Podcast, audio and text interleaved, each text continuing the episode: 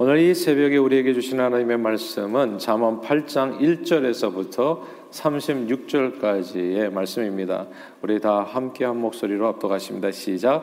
지혜가 부르지 아니하느냐 명철이 소리를 높이지 아니하느냐 그가 길가에 높은 곳과 내거리에 서며 성문격과 문 어기와 여러 출입하는 문에서 불러 이르되 사람들아 내가 너희를 부르며 내가 인자들에게 소리를 높이노라 어리석은 자들아 너희는 명철할지니라 미련한 자들아 너희는 마음이 밝을지니라 너희는 들을지어다 내가 가장 선한 것을 말하리라 내 입술을 열어 정직을 내 리라. 내 입은 진리를 말하며 내 입술은 악을 미워하느니라. 내 입의 말은 다 의로운즉 그 가운데 굽은 것과 폐역한 것이 없나니 이는 다 총명 있는 자가 밝히 하는 바요 지식 얻는 자가 정직하게 여기는 바니라. 너희가 은을 받지 말고 나의 훈계를 받으며 정금보다 지식을 얻으라. 대저 지혜는 진주보다 나음으로 원하는 모든 것을 이에 비교할 수 없음이니라. 나 지혜는 명철로 주소를 삼으며 지식과 근신을 찾아 얻나니 여호와를 경외하는 것은 악을 미워하는 것이 라. 나는 교만과 거만과 악한 행실과 폐 폐역한 입을 미워하느니라. 내게는 계략과 참 지식이 있으며 나는 명철이라 내게 능력이 있으므로 나로 말미암아 왕들이 치리하며 방백들이 공의를 세우며 나로 말미암아 재상과 존귀한 자 곧 모든 의로운 재판관들이 다스리느니라. 나를 사랑하는 자들이 나의 사랑을 입으며 나를 간절히 찾는 자가 나를 만날 것이니라. 부귀가 내게 있고 장구한 재물과 공의도 그러하니라. 내 열매는 금이나 정금보다 나으며 내 소득은 수능보다 나으니라 나는 정의로운 길로 행하며 공의로 의로운 길 가운데로 다니나니 이는 나를 사랑하는 자가 재물을 얻어서 그 곳간에 채우게 하려 함이니라.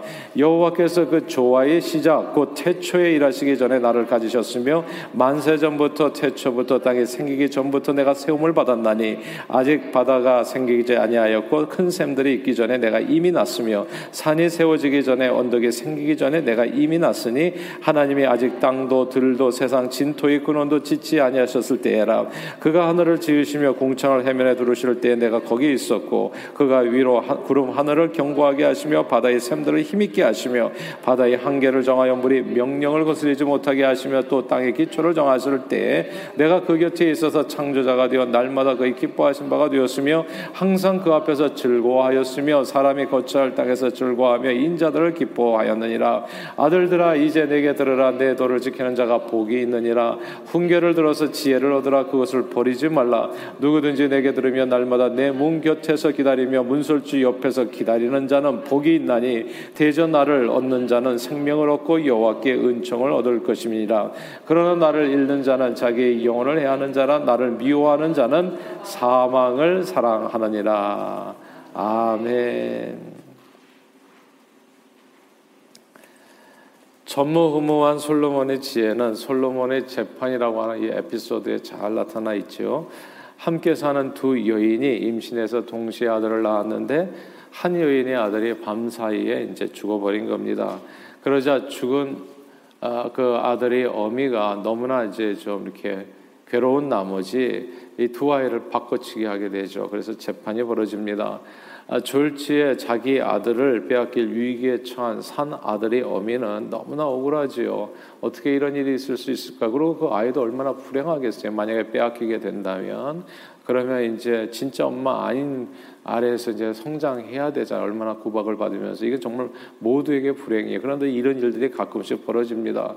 너무나 억울해서 반드시 내 아들을 찾아야 되겠지만은 DNA 검사도 할 수 없었던 그 옛날에 아기의 신분을 구별하고 밝힐 어떤 근거도 없었던 겁니다. 자, 이, 이 어려운 문제를 들고서 이제 솔로몬 왕에게 나가게 된 거예요. 아, 그리고 답을 구합니다. 네, 어, 뭐 아무도 잘 이게 판단을 잘 못하는데 아, 솔로몬 왕이 참으로 놀라운 방법으로 친 어미를 찾아주잖아요. 이 양쪽의 이야기를 다 듣습니다. 아, 그러더니 솔로몬 왕이 갑자기 신하에게 명해서 아이를 칼로 반으로 둘로 쪼개서 두 사람에게 공평하게 한 조각씩 나눠주라고 어, 말합니다. 그러자 가짜 어미는 뭐 그렇게 하셔도 괜찮겠습니다. 공평하지요. 이렇게 반응을 했는데 진짜 어미는 정말 펄펄 뜁니다. 아이, 아이를 죽인다면 차라리 내가 포기하겠다. 그래서 차라리 자신이 포기하겠다고 말하면서 그 아이를 저 여자에게 돌려주라고 얘기합니다. 아, 자칫 이말 발언이 얼마나 위험하냐 하면 왕 앞에서 하는 재판이거든요. 아, 만약에 내가 가짜 어미로 아, 이렇게 판명이 나게 된다면 진짜 어떤 벌을 받을 수 있을지 알 수가 없는 그런 환경이에요. 근데 진짜 어면은 내가 살던지 죽던지 자기 생명을 다 바쳐서 그저 자기 아들만 살리기를 원했던 겁니다. 아, 그, 그때 이 솔로몬은 이제 진짜 어미를 아, 분별하게 됩니다. 자기 아들을 위해서 어떤 희생도 치를 수 있는 모성이 진짜 어미에게 있다는 사실을 알았기 때문에 그 모성을 근거로 재판을 하는 거죠. 아, 그래서 참과 거짓을 분별하고 아, 아들을 친 어미에게 돌려줄 수 있었습니다. 성경이 말씀하는 이런 참 지혜는 가만 보면 아, 세상 사람들이 말하는 일반적인 어떻게 세상 사람들이 일반적으로 생각하는 지혜하고는 좀 다르다는 느낌입니다. 세상이 말하는 지혜자는 어떤 사람을 지혜자라고 얘기하나요? 여러분 지혜자를 어떤 사람이라고 생각하세요? 보통 세상 사람들, 그러니까 하나님 모르는 사람들과 대화할 때, 아, 나는 어떤 지혜자를 봤습니다. 그 사람 참 똑똑합니다. 지혜롭습니다. 슬기롭습니다. 얘기할 때 어떤 사람을 보통 가르쳐가지고 지혜롭다고 얘기하나요? 제갈 공명 같은 지력가를 지혜자라고 얘기하나요? 아니면 아인슈타인 같은 과학자들 을 IQ가 뭐 상상할 수 없이 높은 사람을 지혜자라고 말하나요? 세상에서는 누구를 지혜자라고 하죠? 혹은 소크라테스, 맹작, 공자 같은 정말 철학자들을 지혜자라고 하나요? 그러나 성경이 말씀하는 지혜는 좀 느낌이 달라요. 이제 오늘 본문에 이렇게 설명되어 있는 겁니다. 이 지혜에 대한 바른 이해가 되게 중요하거든요. 6절과 7절을 한번 같이 읽겠습니다. 잠언 8장 6절과 7절입니다. 같이 읽을까요? 시작. 너희는 들을지어다 내가 가장 선한 것을 말하리라. 내 입술을 열어 정직을 내리라. 내 입은 진리를 말하며 내 입술은 악을 미워하느니라. 아멘. 여기서 보면요, 참, 이 성경이 말하는 지혜는 이런 내용이라는 것을 알게 돼요. 여기서 가장 선한 것, 그리고 정직, 그리고 진리, 어, 그리고 악을 미워함, 뭐 이런 내용들, 어, 이런 단어들을 주목할 필요가 있습니다. 성경에 말씀하는 지혜는 악을 미워하는 거예요. 그러니까 지혜자는 누구, 누구겠습니까? 악을 미워하는 사람이 지혜자인 거죠. 그리고 선함과 정직과 진리를 쫓아 사는 그런 마음, 그게 지혜인 겁니다. 거짓말하지 않는 거예요. 남을 속이지 않는 겁니다. 그리고 이렇게 좋지 않은 말들을 하지 않는 것, 이게 지혜라고 얘기하는 거예요. 이 지혜에 대해서 신약, 신약 성경 야고보서 기자는 참된 지혜는 이 세상 지혜와 정말 다르다. 세상 지혜는 혼란과 모든 악한 일을 이루는 지혜. 그래서 세상적이고 정욕적이고 마귀적이다. 그것이 세상 지혜라고 얘기하는 반면에 저 하나님께서 주시는 하늘로부터 위로부터 주어지는 그런 지혜는 첫째 성결하고 다음에 화평하고 관용하고 양순하며 그리고 극률과 선한 열매가 가득하고 편견과 거짓이 없다 이렇게 설명을 했던 겁니다. 그러니까 이게 오늘 본문에 보면 악을 미워하고 가장 선하고 정직하고 진리 이런 아, 내용들이 의로운 내용들이 이게 지혜라는 것을 성경이 말하는 지혜라는 것을 아, 알게 됩니다. 위로부터 난 이 참된 지혜를 갖게 되면요. 오늘 성경은 얘기해요. 존귀한 자가 되어진다고. 참된 지혜를 갖게 되면 존중받는 사람이 되어집니다. 그래서 저는 저와 여러분들이 이 참된 지혜를 쫓아 참된 지혜자로서 살아갈 수 있게 되기를 주님 이름으로 축복합니다. 정말 가정에서도요, 부모가 자녀들에게 존중받기 위해서는 정직해야 되더라고요. 그리고 진실하고 그리고 이 뭐, 뭐랄까 선함이 가득해야 되더라고요. 그러면 존중받더라고요. 말로 이렇게 저렇게 혼내고 그것이 아니라 정말 부모가 컴패션이랄지 남을 불쌍히 여기고 어려운 사람을 도와주려고 하고 봉사에 앞장서고 그런 부모가 행하는 모습을 보고 잔 자녀는 반드시 부모에게 효도하게 됩니다. 부모를 따르게 되고 존귀하게 여기게 되고요. 근데 부모가 허구한 날 그냥 술 담배 하시고 그냥 맨날 골프만 치러 다니시고 시간만 있으면은 자기 자신만밖에는 모르고 남을 도울지도 모르고 섬길지도 모르고 이러면은 존중이 안 되죠 그냥. 그러니까 이게 존귀하게 되는 그런 내용이 이 참된 지혜 안에 다 감춰져 있다는 것을 우리는 알게 됩니다. 그러니까 위로부터 난 지혜를 갖게 되면 존귀한 자가 된다는 거 오늘 본문에 얘기하죠. 다스리는 권세를 얻게 되고 그리고 그 부귀와 장구한 재물까지도 모두 얻게 됩니다. 성경은 참된 지혜를 소유한 솔로몬 왕의 재산과 지혜가 그 천하 여왕보다도 컸다고 얘기합니다. 그럼 모든 사람들에게 존중을 받고 많은 사람들이 솔로몬의 지혜를 듣기를 원해서 왔잖아요. 그러니까 그리고 또 그 뭐 은은 보지도 않았다고 하죠. 모든 그릇이 다 금으로 만들어지고 솔로몬의 재산과 지혜가 천하 열왕보다도 컸다고 성경은 그렇게 증언합니다. 그러니까 모든 권세와 아, 그리고 모든 재물은 정말 지혜자에게 저절로 따라오는 내용들이 다 되어지죠. 하나 하나님께서 주시는 이 지혜를 지혜를 가진 소유한 사람에게요. 근데 이 놀라운 하나님의 지혜는 어떻게 얻습니까? 이게 이제 우리는 궁금한 거잖아요. 오늘 본문에 그 말씀도 나오는 겁니다. 이 지혜는 저절로 얻어지는 것이 아닙니다. 힘써도 애써도 되는 것이 아니고요. 우리가 꼭 이 지혜를 얻기 위해서 해야 될 일이 있습니다. 그것이 오늘 본문 17절입니다. 8장 17절 같이 한번 읽어볼까요? 시작. 나를 사랑하는 자들이 나의 사랑을 입으며 나를 간절히 찾는 자가 나를 만날 것이니라. 아멘. 여기서 나를 사랑하는 자, 나를 간절히 찾는 자라고 하는 구절을 주목해야 됩니다. 예수님은 이렇게 말씀하셨어요. 구하라고 얘기하셨죠. 그러면 얻을 것이요. 찾아라. 그러면 찾을 것이요 문을 두들기라 열릴 것이라 하셨습니다. 성경은 우리가 얻지 못하는 이유는 구하지 않기 때문이라고요. 그러면서 누구든지 지혜가 부족하거든 모든 사람에게 후히 주시고 꾸짖지 아니하시는 하나님께 구하라 기도하라 간구하라 이렇게 권면했습니다. 솔로몬 왕은 왕에 오르고 나서 일천 변제를 드리면서 하나님 주시는 위로부터 주시는 이 지혜를 간절히 구했습니다.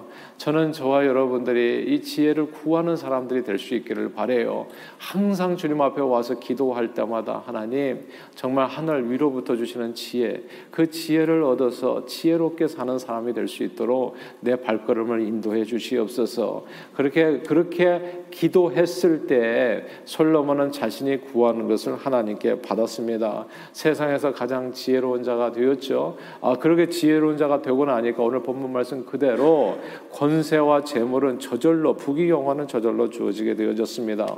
그러나 우리는 여기에서 지혜의 근본이 여호와를 경외하는 것임을 절대로 절대로 잊어서는 안 됩니다. 바로 이 부분이 세상 지혜와 하나님의 지혜 위로부터 내려주신 참 지혜를 구별하는 아주 중요한 내용이 되어집니다. 여호와를 경외한다는 거예요. 여호와를 여호와를 경외한다는 것은 다른 의미로 말하자면 악을 미워하는 것과 같습니다. 오늘 본문에 그렇게 얘기하죠. 우리 본문 13절 이 설명을 같이 보시겠습니다. 본문 13절을 같이 읽겠습니다. 시작. 여호와를 경외하는 것은 악을 미워하는 것이라. 나는 교만과 거만과 악한 행실과 폐역한 입을 미워하느니라.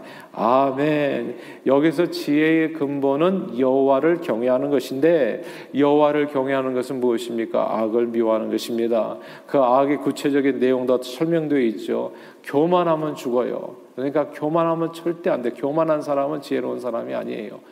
그러니까 아무리 이거 배운 거하고 아무 상관이 없어요. 그러니까 교만하면 그냥 패망합니다.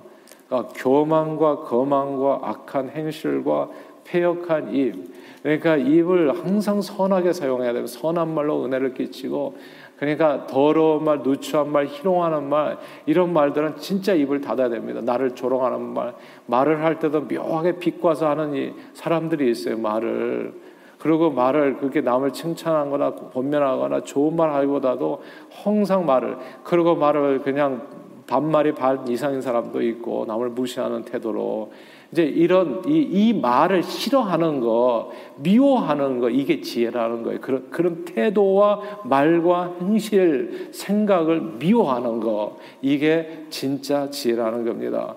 악을 미워하고 여호와를 경외하는 마음을 그러나 간절히 찾고 그 마음을 사랑하면 정말 하늘의 지혜와 명철을 얻게 됩니다. 하늘의 지혜와 명철을 얻게 되면요. 그러면 진짜 존중을 받습니다.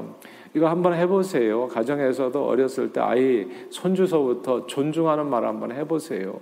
그리고 자녀들에게도 항상 존대해 보시고요. 진짜 달라집니다. 그러니까 지혜라는 게 딴 게 아니에요. 그냥 섬기는 자로서 이렇게 자신의 삶을 낮춰서 겸손하게 모든 사람을 나보다 낮게 여기고 그렇게 하면 당연히 존중이 옵니다. 우리가 왜 이렇게 보통 한국에서는 어른들 별로 요즘은 존중하지 않잖아요. 제가 보니까 너무 권위적으로 섬기는 거하고 상관없이 선한과 상관없이 말로 어뷰즈하고 아이들 무시하고 때는 어떤 때는 막 폭력도 쓰고 그러니까 자식들을 다 잃어버리는 거 말 안 듣는 거예요. 무슨 존경이 있냐고요. 앞에서는 아버지 아버지 하지만 뒤에 돌아가면 그냥 모르는 남이에요. 그냥 뭐라고 얘기하는지도 알 수가 없어요. 그러니까 지혜 참된 참된 지혜는 이런 내용이라는 겁니다. 이런 섬김과 그다음에 의로움과 진실함과 정직함과 온갖 선함으로 자기 자신을 낮춰서 겸손하게 아 그렇게 아, 삶을 들이다 보면 거기에 따르는 것이 존귀요 그리고 거기서 따르는 것이 재물이 오게 된다는 거. 그러나 이것은 거듭 말씀드리는 것처럼 사모하고 사랑해야 된다는 겁니다. 악을 미워하고 여호와를 경외하는 마음을 간절히 찾고 그 마음을 사모하고 사랑하면 선함과 정직과 진리와 공의와 정의를 깨닫게 되고 그 길을 따라서 살아가게 되어질 때 권세와 재물은 존중함과 재물은 저절로 따라오게 된다는 거. 성경은요 악은 모든 모양이라도 버리라고 했습니다. 여호와를 경외함으로 악은 모든 모양이라도 버리는 것이 그것이 지혜입니다. 그러므로 오늘도 위로부터 나는 이 지혜를 사랑하고 사모하고 간절히 찾는 저와 여러분들이 다 되시기를 바랍니다. 여호와를 경외함으로 악을 미워하고요. 선함과 정직과 진리와 정의와 공의를 따라 행하여 하나님 선물로 주시는 권세와 재물로 많은 영혼을 구원하는 데 쓰임 받는 저 여러분들이 다 되시기를 주님의 이름으로 축원합니다. 기도하겠습니다. 하나님 아버지 참 지혜와 거짓된 세상 지혜를 분별케 하시고 여호와를 경외함으로 악을 미워하는 것이 참 지혜임을 깨닫게 해 주심을 감사합니다. 우리의 삶을 건강하고 풍요롭게 하는 참 지혜를 사랑하고 사모하고 간절히 찾게 해 주시어 꾸짖지 않고 후히 주시는 주님의 은혜로 지혜를 얻어서 개인과 가정과 공동체를 복되게 하는데 존귀하게 쓰임 받고 우리 자신의 삶도 행복한 삶을 누리는 저희 모두가 되도록 축복해 주옵소서. 예수 그리스도 이름으로 간절히 기도하옵나이다. 아멘.